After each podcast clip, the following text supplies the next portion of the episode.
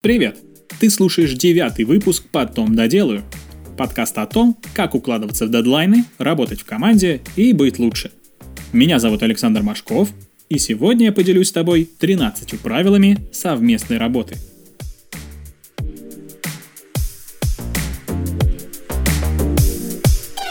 Сколько раз видел, приходит новый менеджер и сходу обещает начальству поднять производительность команды раза в три – Люди сначала вкалывают 24 на 7, остаются работать вечерами и на выходные, терпят замечания, а потом почему-то массово увольняются.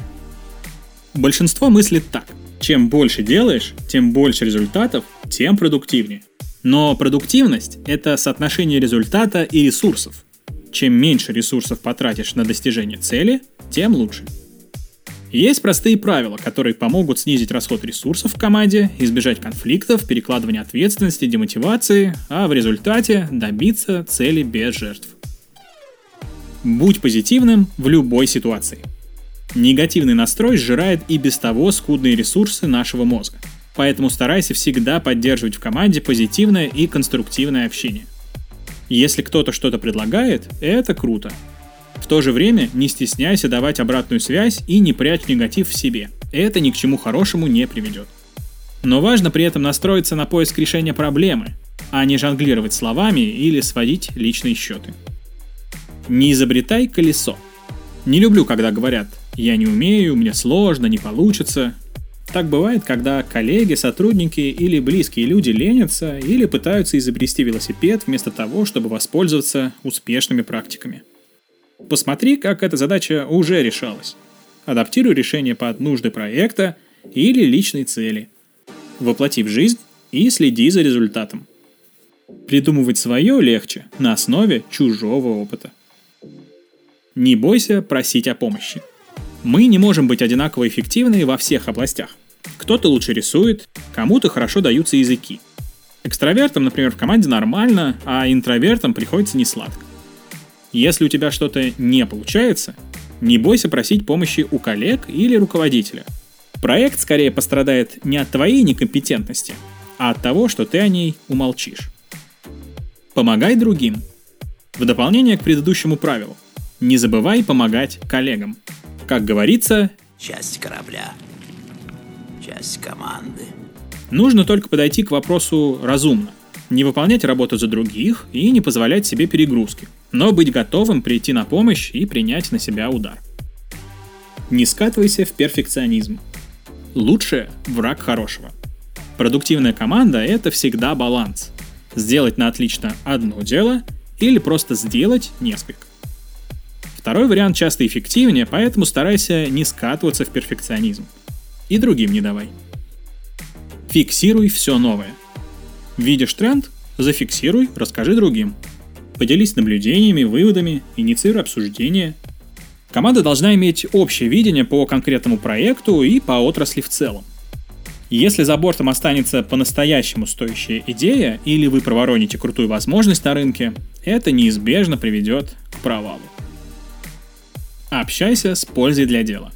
В эффективной команде не бывает пустых совещаний, созвонов и мозговых штурмов – Собираться нужно исключительно для решения каких-то проблем.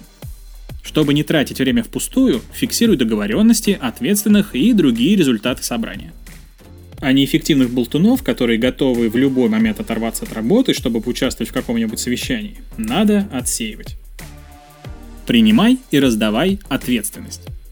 Коллективная ответственность часто порождает коллективную безответственность.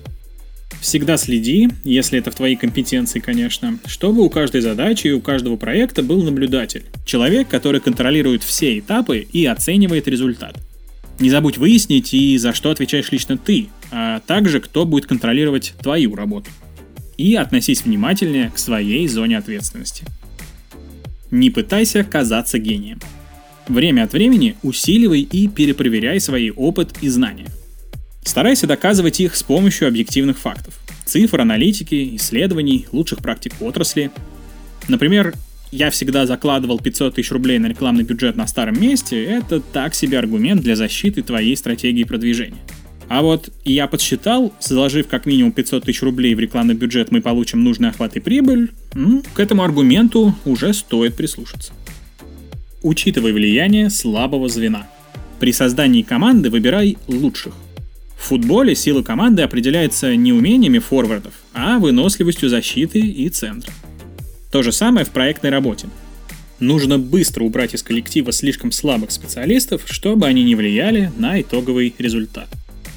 Синхронизируй цели.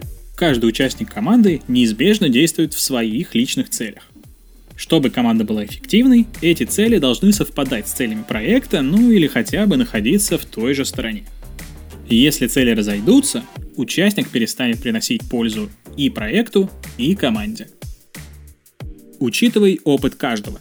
Маленькие ежедневные задачи порождают обилие маленьких ежедневных решений. Прислушивайся к мнениям коллег. Каждый из них решает тысячи проблем ежедневно, каждый обладает хорошим обзором своей части проекта. Полезно будет объединить эти маленькие тактические решения и применять для решения стратегических задач. При этом вы все сможете достичь больших результатов с меньшими затратами ресурсов.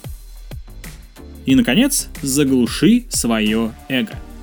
Если ты не суперзвезда на гастролях, постарайся снизить уровень претензий и ожиданий, работая в команде. Будь мультикультурным, Научись поддерживать общие командные ценности, а также принимать ценности каждого ее участника, какими бы странными они тебе ни казались.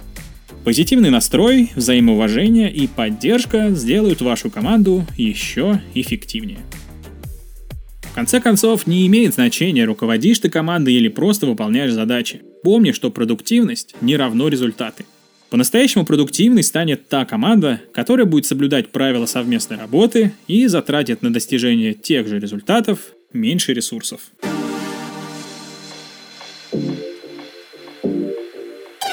И снова спасибо, что слушаешь наш подкаст.